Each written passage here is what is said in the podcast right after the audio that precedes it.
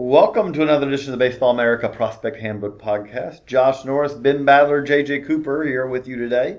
And we're talking top fifty. It's the midseason top fifty prospects update.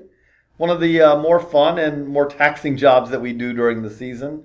You know, it, Ben, you, you have one of the most taxing jobs we do in the season because we had July second, which we'll deal with July second in a, uh, a separate podcast. But we wanted to go over a little bit of kind of the top end of the top fifty, but also then some of the guys who rose up, some of the guys who were falling, some of the guys who were really excited about, some guys who we have some concerns about. Before we do that, though, we do want to remind you, as always, it's a great time to subscribe to Baseball America, baseballamerica.com slash store. And if you subscribe right now, it's a great time to subscribe because coming very soon, for subscribers only, we'll have our updated top tens for all thirty teams at the midpoint of the season. So plenty of uh, analysis, plenty of uh, uh, of of adjustments in the rankings. There have been a lot of guys who moved up, a lot of guys who moved down. We'll explain all that to you if you're a Baseball America subscriber.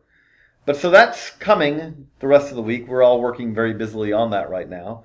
But right now we're talking top fifty. And at the very top of this list, it was, it felt like a, a, a reasonably easy selection, partly because really Corey Seager's kind of been left out there on his own. Everyone who was kind of his contemporaries coming into the season, they're all in the big leagues now. Uh, everyone else who was kind of those top ten, pretty close to big league ready hitting prospects, they've all reached the big leagues, and, and Seager's still waiting. But was there any doubt, uh, I'll start with you, Ben, was there any doubt that, that Seager, number one, would you make an argument for anyone else, or was it pretty clear to you? No, I, I definitely like Seager as, as the number one guy. It's... It, you know, we always try to look at, all right, well, what could go wrong with uh, with a prospect on on this list or, or any prospect in general, and you know whether it's, you know, if, if Carlos Correa was still in the minors, uh, I, I think there's almost nothing wrong with him. There's, there's very few holes uh, in his game. Corey Seager is, is the same way, uh, a different type of player. Uh, you know, maybe the biggest knock against him is there's just less chance that he could play shortstop. Uh, but if he if he ends up sliding over to third base, all the tools are there for him to be an above-average defender at third base. Uh, he's got a strong arm. He's uh, you know the the range that he would have at third base would be above average. Uh, and then we haven't even talked about his offensive game yet because there's I don't think there's any question about his offensive game. This guy who has one of the prettiest swings in the minor leagues. He's hit everywhere he's gone. He's got a good approach. He uses the whole field. He makes a lot of contact. Uh, and he's got power, too, and that, that power is really starting to come out this year, and I, and I think there's a lot more in there. Uh, you know, the, the Dodgers have a good lineup, so I, you know, I, I'm calling him a future middle-of-the-lineup masher. Uh, I don't know if he's going to be there uh, at some point this year or, or next year, but you know, this is a guy who should be a, a franchise player who could be, you know, a potential M V P kind of guy for them. The, the thing that jumps out when you say that this year or next year, I it. That's a great lineup. That's a deep lineup. But the other thing that jumps out, when you get to September at least, when you get to August thirtieth, thirty, you know, right when you get to thinking about your playoff roster, it is hard for me to envision a playoff roster for the Dodgers that in which he doesn't at least help them off the bench. But then I could say also, we, we you know, we, we're not even really going to talk about Hector Oliveira that much, who's also on this list. And Hector Oliveira is a big league ready second baseman who I, I don't know where you find a way to put him on their current lineup, you know, current roster. So this is actually a legitimate problem for the for the Dodgers. Yeah, and I, I would bring up Oliveira. I mean, obviously he's got to get healthy, but I would bring up Oliveira before before Seager. I, I wouldn't be surprised if we, you know, if we it, it would still end up taking another year for us to uh, to see Seager, depending on what uh, you know how Jimmy Rollins uh, continues to play. I, I think that could be Uh, an option for them this year, but yeah, at, at some point in the very near future, this guy is going to be uh, a three hundred hitter and, and potential twenty-five plus home run guy for them very soon. Not a bad combo. So Josh, Bear, Lucas Giolito number two. Any thought to you of Lucas Giolito number one or two? Was there a pretty clear difference between one and two to you? No, I, I wouldn't give him any thought as number one at all. And if you saw my personal one fifty, I didn't have him as the number one pitcher either. So so it was pretty clear for you then. So certainly I wouldn't have him as number one prospect. I had I had another number two pitcher. I had him and Julio Urias number four on our list, number three before Gallo came back. Uh, flopped because I like I I like everybody else, I'm stunned by what Urias has been able to do at just eighteen years old. I mean, he carved the California League. He was carving the Texas League. And he's a, I think he's a guy who's got three pitches, potentially plus, and he's a left-hander. So, I mean, what, what there's, what's there not to like? He's a little smaller. Right. I, I was going to say that I think the reason Giolito ends up ranking ahead of him is Giolito does it in a more, uh, I guess, overpowering. It's it's a little more traditional. You, you're talking about the six foot six guy who has the at least seventy. Maybe you want to throw it. You know, some scouts will give it an eighty fastball, um, and then you got a breaking ball that again you hear you will hear often thrown out sixty-five, seventy with the breaking ball. As good as Urias is. Urias has a better, I would say right now, probably a better three-pitch mix and a little bit better feel. He's Urias is just very hard to – there are no comparisons for Julio Urias. There really aren't because there's just not guys who are that advanced at that age. That really shouldn't be a knock for him. I mean, so we're, we're knocking a guy for breaking yeah. the mold? I mean, come on. Yeah. I mean, we're going to get to another guy on this list who kind of breaks the mold a little bit too. Number fourteen here, Judge. Yeah, I mean, I'd say, though, he doesn't break the mold. He's just unusual. Well, he'll break if he wants. He's a big boy. You know, but... but uh, six seven, two seventy? I mean, who else? There's been few, but there are very few. It is very few. Um, but, uh, but no, I, I do think, you know, it was a pretty clear delineation, the top two pitchers before, you know, compared to anyone else on the list. Um, I, I feel like that our top six, Corey Seager, Lucas Giolito, Joey Gallo, Julio Urias, J P. Crawford, Kyle Schwarber... That top six, I feel like after Schwarber myself, there's a little bit of a, a, a gap between that and, say, Tyler Glasnow, Orlando Arcia, Trey Turner, Alex Reyes. And that's partly because, I mean, you are talking at the top of that list. With the exception of Giolito, everyone else on that are guys who are either, in Gallo and, and Schwarber's case, have touched the majors, or the other cases really are, are quite close to the majors. I feel like Glasnow's a little further away. Arcia does fit that, and Turner fits that as far as being pretty close. Reyes is also a little further away. Yeah, we don't we don't usually see that. I, th- I feel like usually when we come out with our top one hundred list, you you go to about the top top twenty, twenty-five guys, and those are all, you know, premium guys. Or there's there's not much disagreement about who. You know, we might disagree about what the order, the order should be, right? But which guys we need to pick to put in that top twenty, twenty-five. It's not that hard. That's that's like the easy part of our job. But right now, when there's so many guys who are thirty-two of the top one hundred from the preseason are already in the, are not eligible for this list. There's all right. There's so many guys up right now. So so what you see as a guy at, you know, number number twelve or, or number thirteen on this list, uh, it's not it's not directly comparable to what you would see on our, our top one hundred as a guy who'd be ranked in that same spot. Right, because you got to remember, it's worth a little preamble here. This is our midseason list. Guys who are in the big leagues are not eligible, rather whether they've exhausted their prospect eligibility or not.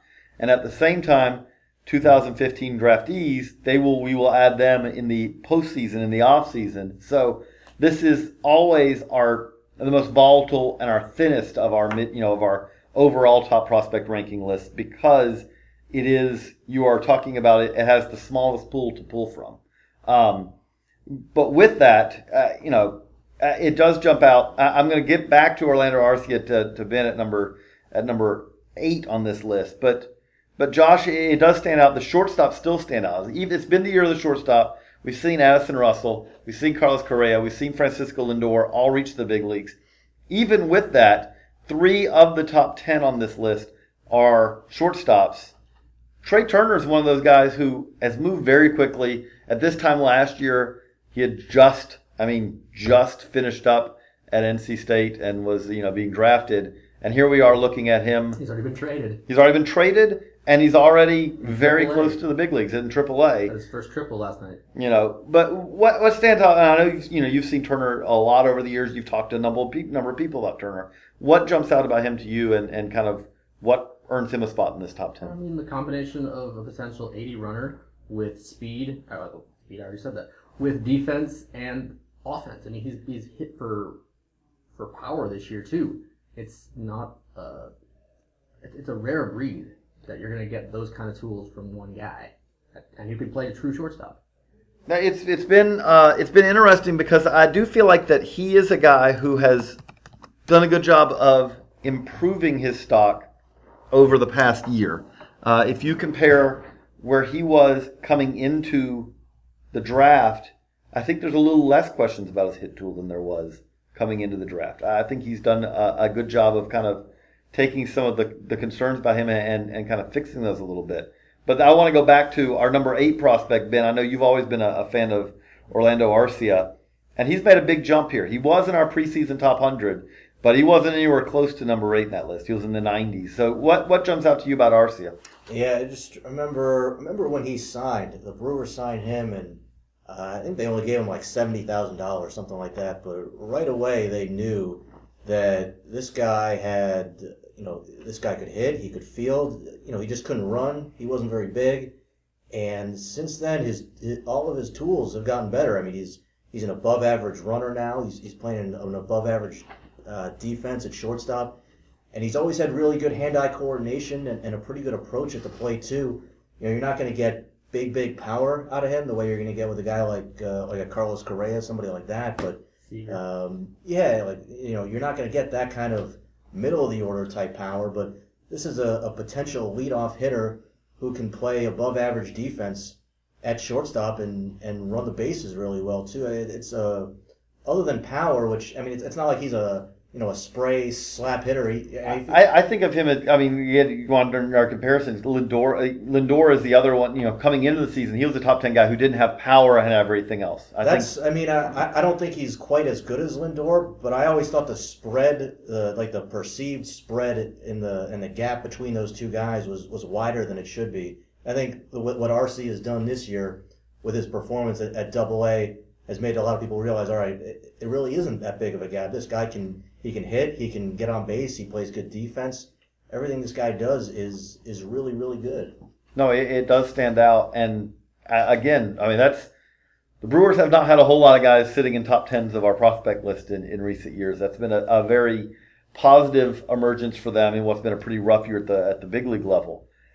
Then we go, Alex Reyes is number ten. Alex Reyes is the high ceiling, still high risk. There's still control, command, has to improve, but you are talking about he's also right now on the D L with what is thought to be, you always worry when you hear this, but thought to be a pretty minor shoulder injury. The oxymoron, yes. Minor shoulder. You know, yeah. it, it can be, though. There are times where it's like they're out for a couple of weeks and everything's fine. You, you you do hold your breath on that, though, until they're back and throwing and everything and showing the same velo. But Alex Reyes, pre this injury, which happened relatively recently, you are talking about, when we talk about Giolito, you are talking about a very similar kind of fastball, curveball combo that is exceptional. That gets us, though, then to number eleven, Yoan Moncada, who was the toughest guy to rank, I would say, probably in the top twenty here. Um... Namely because, and I'll start with you, Josh, and then we'll go to Ben, but namely because you, if you talk to pro scouts who've seen him this year, many will give you, and we heard this, I mean, how we put this together, we talked to, you know, at least twenty-five different pro scouting, pro, you know, front office officials and got their feedback and all. And you could talk to a lot of pro scouts who saw, who've seen Yoan Moncada this year, who were like, you're ranking that guy? Now, on the contrast to that, we also do know where he was seen by everyone coming into the season. And we also have, how much do you account for the fact that you are talking about eighteen months effectively of rust, because he has, with the exception of some showcases and some workouts, he really hasn't faced game competition for, for quite a while. How difficult to you, I mean, you, again, you've, you know, you've seen him, you've talked to scouts who've seen him. He's a puzzling dude right now, is he not? He is really puzzling. I mean, just coming in from personally watching him in D P and take infield, you get guys who you can see why you really like him. You can see him with tons of power and tons of hitability from either side of the plate, but it just does not show up there in games. If you watch him against even average breaking stuff, he's swinging through it like he's never seen a breaking ball before, and that's a problem in low A.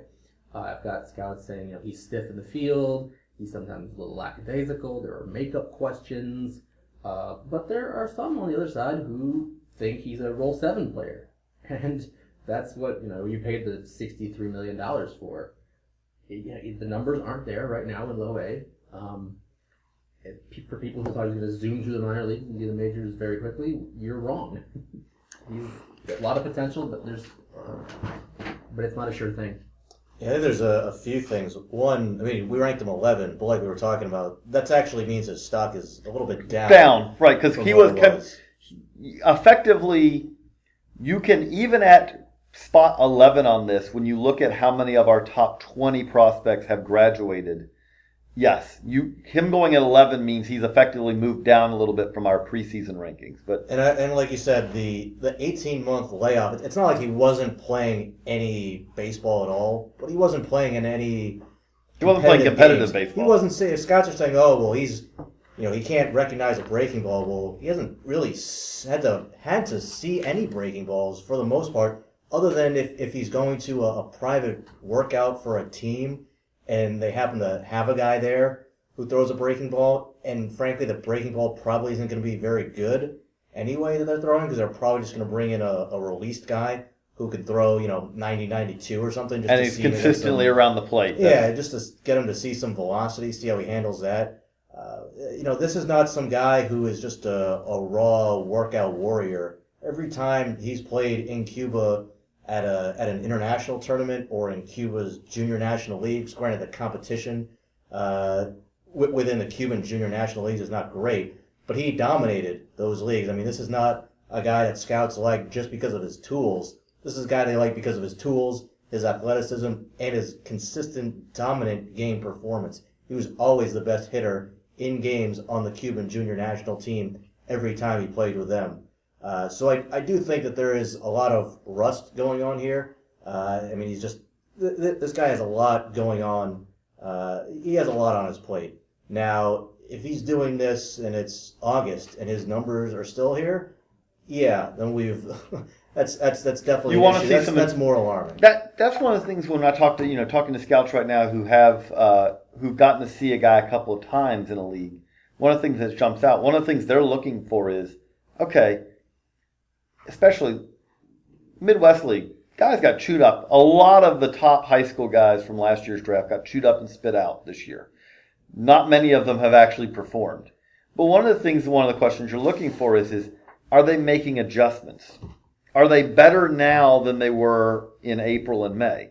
That's what we got to see with Yoan Moncada. It's, it's something where you're really hoping to see, okay, when we look at him in August, you say, the rust is, he's starting to shake off the rust, and he's starting to show that, okay, we're seeing those tools more regularly. We're seeing more consistent at-bats. Yeah. And that's kind of the thing we got to see. And he started over the last couple of days. I mean, he started doubling a little more, hitting a little more hits. And I almost wonder if it's a product of not necessarily having five guys for four spots, like they did in Greenville for a while. Dubon got, Mauricio Dubon got promoted to uh, Salem. Salem.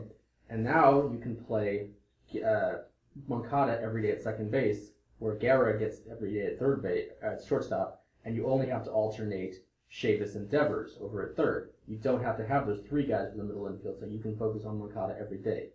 That might help. That you know, there are those are kind of things. At the same time, that's one of those also. Like if he's playing every day, then it may be you know yeah, getting it's, worn it's, down. You know, but but it's a good point to make. A guy with eighteen months right. layoff. I don't think he's. He's worn down already. Yeah, and like you talked about, with you know, we hear every year about how it it is a tra- big transition for high school players in their first full season. You know, Moncada's not in the Midwest League. That's another conflating factor when you bring a you know a guy from uh, you know from San Diego up to the Midwest League in April, and all of a sudden he's you know completely frozen and trying to hit for the first time in cold weather in his life. Uh, but it but it is a transition. You do want to give high school hitters a a bit of a mulligan if they struggle in, in the first half, and that's that's for a, a player who's you know a teenager going from from high school to his first full season in the same country. I mean, you, you got to think about Moncada is coming from not just a foreign country, but a very very different foreign country in Cuba, uh, and coming to the United States and and playing professional baseball for the first time. I think that's a bigger transition for him than than even what we're seeing from. Uh, high school hitters coming over and, and playing in their first full season in, in pro ball. And then, I guess, can we shift here? I mean, can I, yeah. The segue here, just, does that not make it all the more impressive what Raphael Devers is doing at at Greenville? At the same level, he's, what, a year younger? He's a year younger than uh, than Moncada, I believe, and he's raking. And his scouts are almost u- uniformly praising how excellent he's been this year. Yeah, his bat is, is just terrific. I mean, he was the best pure hitter the year he signed out of the Dominican Republic, and, and the entire international class. It was him and Eloy Jimenez and, and Gleyber Torres also signed that year, but everybody was just raving about Devers' bat. And, you know, he had the average raw power at that time. You could see it's just he was just going to be a big, big guy, and the power was going to come. And Josh, you, I mean, you've seen him take B P this year. It sounds like the power is, is plus. It's a potential plus bat with plus power. Uh, you know, I don't know whether he stays at third base or goes to first base. I don't think it really matters because this guy's offense, you know, between the ability to hit and hit for power and, and the approaches is there, and it's it's it's getting you know, just better every day. Uh, I just, I, the, the guy, this guy's bat is unbelievable. No, there was one at bat recently in Greensboro where you could just see him playing cat and mouse with the pitcher. Just, okay, you're going to throw me a breaking ball, I'll flip it this way. I'm going to wait for you to get me a fastball on the inside half. And when he did, he deposited it over the foul pole. Pinch hit, game tying home run, good night. And that's an eighteen-year-old mm-hmm. just eating these pitchers alive. The only thing that's weird is seeing that he has only three home runs while Javi Garrett has eight. Which is, I thought it was a little. Uh, weird, I wouldn't say. I don't think that's going to continue long term. No, it's just a little. You look at the numbers and you, all right, something's weird here. But he was losing balls in Asheville, which not that hard to do. But the spots he, were lo- he was losing them to were, were impressive. But uh, moving a little further down the list, Brett Phillips, another one of the big risers on this, the Astros center fielder. Phillips kind of had a breakthrough season last year, and he's added to it this year.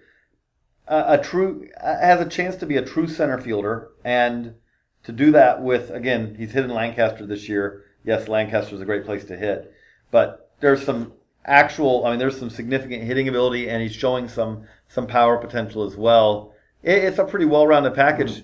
It's the problem we talk about the Dodgers. The good problem that the uh, the Astros are going to have, they're running out of spots for all these uh, position players, for all these prospects, and that's a a, a very good problem to have.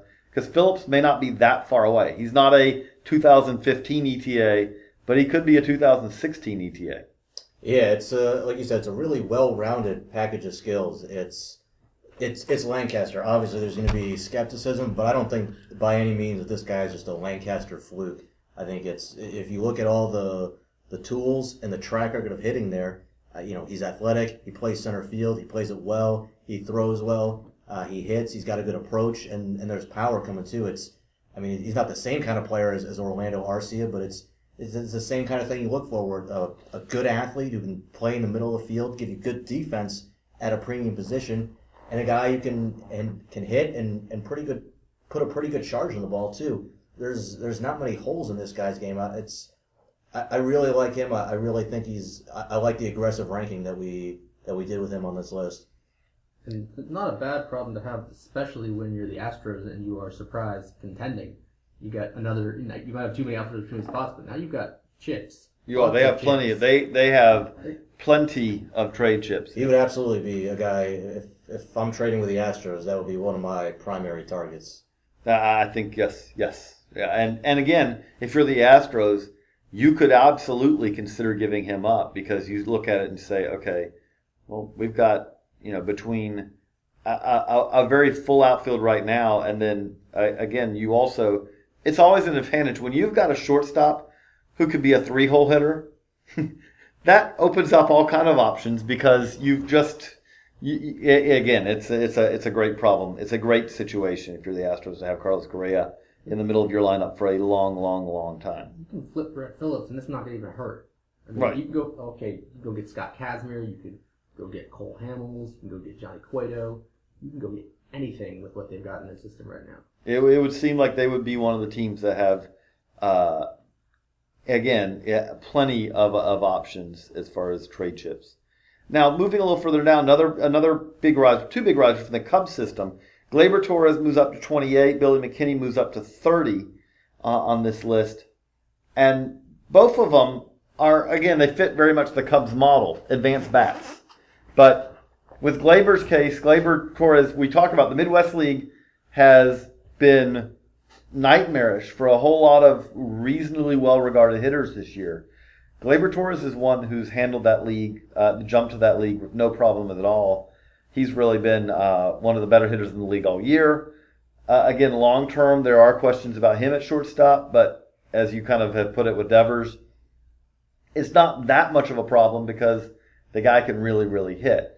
Um, Billy McKinney, he's a cornerback who you want to see maybe a little bit more power, but when it comes to the pure hitting ability, he's a, a, an an excellent hitter, and really kind of had, kind of very quickly earned his way from from high class A Myrtle Beach and made the jump to Double A, and, and kind of really stepped in to kind of start doing what Schwarber was doing before Schwarber moved up. He's not Schwarber's class of the prospect, but he is uh, you know definitely interesting. But I wanted to jump a little further down. We go two other guys who jump out. We talked about the Astros and trade chips.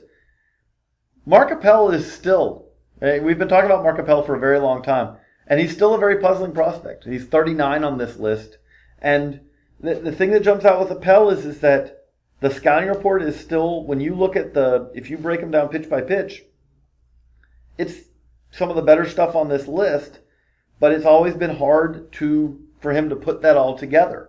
You know, Josh, what do you make of of of kind of where we put Appel on this list and, and kind of where he stands as we sit here in, in really year three slash four of, of talking about uh, the development of Mark Appel? You know, I, I, a guy like Mark Appel reminds me, or makes me think of something that a manager I used to cover would say. It's talk about a guy, there's a lot of guys out there who have the arsenal to pitch in the big leagues, but it's a lot more than that. You have to be able to put that arsenal consider, uh, together consistently. You have to be able to do it in the right parts of the strike zone. You have to do it con- and on a regular basis too, and that's just not what he's done. He's he get he had one of the worst years you can have in the California League last year, and yes. it's you know he's had t- spurts of greatness and spurts of disaster, and he, he's know. been a little more consistent lately. But it, it does seem like uh, again this year he, he has trouble when he's pitching from the stretch, and he just has outings where he doesn't have it. It's been a little, you know, he did he did get the promotion to triple A, but uh, Ben, where do you, you know, kind of, uh, what's your thoughts on Mark Appel as we, he's he's gotten to triple A, he still throws ninety-six, ninety-seven, he's still got a really good slider. But yeah, I think once you get to this point on the list, you get a lot of guys who, you get a lot more divisiveness, yes, especially internally here, whether it's uh, Mark Appel or, or anybody really who's ranked Uh, you know, even from thirty on, I would say um, you you get you get uh, safe and not that exciting, or exciting and not that safe. Yeah, really. Mark Appel right next to Brian Johnson. Yeah, I mean, but Mark Appel, like you said, if it's all clicking, yeah, he does look like a, a potential front of the rotation starter. But there's there's a lot of risk there, and the recent track record, it's not like okay, he he had a bad month or. He's off to a bad start this season. It's, all right, this has been going on for, for quite a while. This is not a high school arm either. This is a guy who's uh, you know, a college pitcher. A four-year. Four-year, exactly, a four-year college pitcher. And, you know, look, he's still young. Um, we're not saying there's, I'm not saying there's no room for him to continue growing, but uh, but there's a lot, I think there's a lot of risk here uh, with, with Mark Appel that, uh, that's, that's a little scary to me. Uh, the best way to put it is, is that, as you said, I mean, it's not, we're, we're not talking about it this year he's had problems. We're talking about over his career. Now, again, there's a stretch in Lancaster in there, but for his career, Mark Appel, eleven and ten, five point five nine E R A, one hundred ninety-three innings, two hundred twenty-nine hits, sixty walks, one hundred sixty-seven Ks. That's, uh, two point seven nine walks per nine and seven point seven seven strikeouts per nine to go with a one point five whip. I mean, uh, he is he's he's around the strike zone. I just don't see it. He's not dominating he's, hitters. He's never really shown dominant bat-missing stuff. And, hey, you know, we'll, to bring it in, you know, John Gray, who ranks thirty-fifth on this list, we had some of these same debates about him because John Gray, same draft class, Chris Bryant, um, winner of the top three of that draft class, I, I think I, I running away with it. But uh, but John Gray has had stretch, has had moments, but he has not been as dominant as you would expect, considering, again, the pedigree he had coming in. Because the thing that jumps out is, is we can make excuses, but I did a study on this a couple of years ago.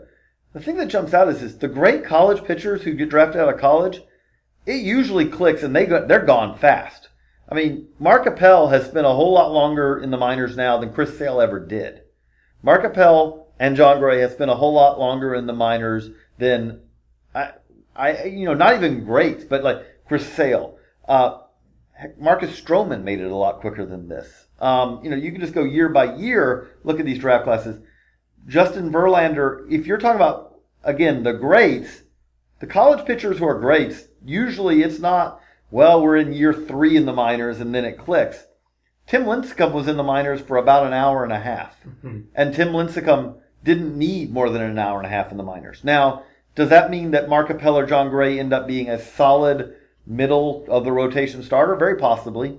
But there aren't nearly as many stories of the top draft pick who spends a, a long, steady climb through the minors and then reaches the big leagues and turns into an ace. It happens, but it's just less often. So uh, th- those are two fascinating guys from that standpoint. As we get ready to wrap up our, our look at the fifty, Josh, I know you're a big Tim Anderson guy, forty-two on this list. Mm-hmm. What stands out to you about the, the White Sox shortstop? I think he's just an electric type player. Whenever you see him, just a lot of things he can do. I've heard from guys who say he can play shortstop, so that's a plus. And he's, he's capable of average. He's capable of power. Yeah, he. The, there is a big concern there with strikeout to walk ratio, but you know when I've seen him, he's always performed, and it's always you look at this guy and think the sky's the limit with him. So maybe I'm higher than most, but I like him.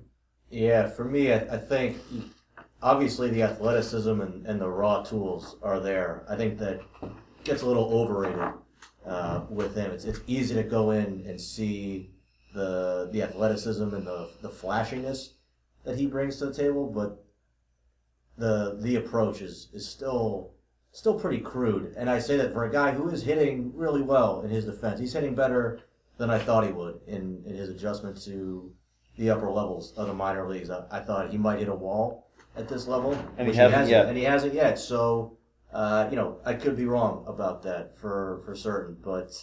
But I, I still think that at some point the unless he makes major major overhaul, overhauls with his uh, with his approach. I mean, we're seeing Nick Williams do it this year. It's, it's Nick not, Williams has made it's a. It's not a, impossible to do. You know, he's done it. Starling Marte uh, was able to do it. There are guys who are, are able to do it, but right now this is a it's a pretty significant red flag for me.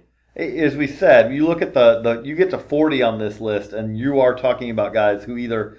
Blake Snell's had a very good year, but scouts who talk, you know, when you talk to scouts about him, they think of him as more of a back-end starter. Um, Alex Jackson, who's on this, you know, that forty to fifty range, had a terrible Midwest League start. As you said, he's from San Diego. He went to the cold weather. He was, it was re- one, when you're batting under one sixty, and the surprising thing also is the power wasn't showing up. It's been a good for him to kind of start over again. He was sent back to extended spring. Now he's going to short season ball. Uh, Josh Bell, who's forty-fifth on this list. Josh Bell has shown power. Josh Bell has shown the ability to hit for average. Josh Bell has yet to show the ability for hit for average and power usually at the same time. And there's still some concerns about him at first base. I mean, that's always thought of as, well, you know, you can put a guy at first base. He's not real comfortable. He doesn't look great defensively there yet. There's still some work to do. Tyler Kolek. Tyler Kolek basically made this list as, you know, a kind of, we're not going to give up on him yet by any stretch of imagination, but Tyler Kolek in two thousand fifteen in pro ball is not the Tyler Kolek who we saw going into the draft. Uh, you know, Josh, you saw him this uh, past week. Let me, let me give this outing to you in a nutshell. There was a guy behind me who was not a scout who picked up his curveball, who said he's telegraphing it every time, and he was right. Every time. This is a fan. But more disconcerting to me than that was is he was ninety to ninety-two, touched to ninety-three on four. ninety to ninety-three, touching four, maybe once. And I saw him earlier in the year, and he's bigger numbers than that. But for a guy, it's weird to say a guy touching ninety-four is, is a problem. Right, but he was touching one hundred, one oh one he's, last he's year. He was one hundred two in high school, and now he looks all out of sorts. There's no command at all. He does have a lot of sink on the ball. But, I mean, I think uh, our, our intern Brent uh, kind of made a, made a good point. You're the number two overall pick. You throw one hundred whatever miles an hour. You should be striking out more than five per nine. That's that's a it's a concern. Uh, it's now again it's first full season. We want to see him, you know, how he makes adjustments and all that. But it is definitely something. There's a reason again to be forty-sixth on this list. means he has fallen. Uh, and, you know, his his stock has fallen at least a little bit. You don't want to get hasty, but at the same time, there are definitely concerns. Yeah, I want to go see him again. Yeah, I'm not done with him. You know, but uh, but so well, we do appreciate the uh, the download as always. We're we're you know again, we hope you enjoyed the top fifty subscribers. We hope you enjoy the top tens that we'll have coming for you. And obviously, we'll be coming back later in the week with the Futures Game podcast. And Ben and I are also doing a July two and uh, Cuba podcast. So for Josh Norris and Ben Badler, I'm J J Cooper. Thanks again. So long, everybody.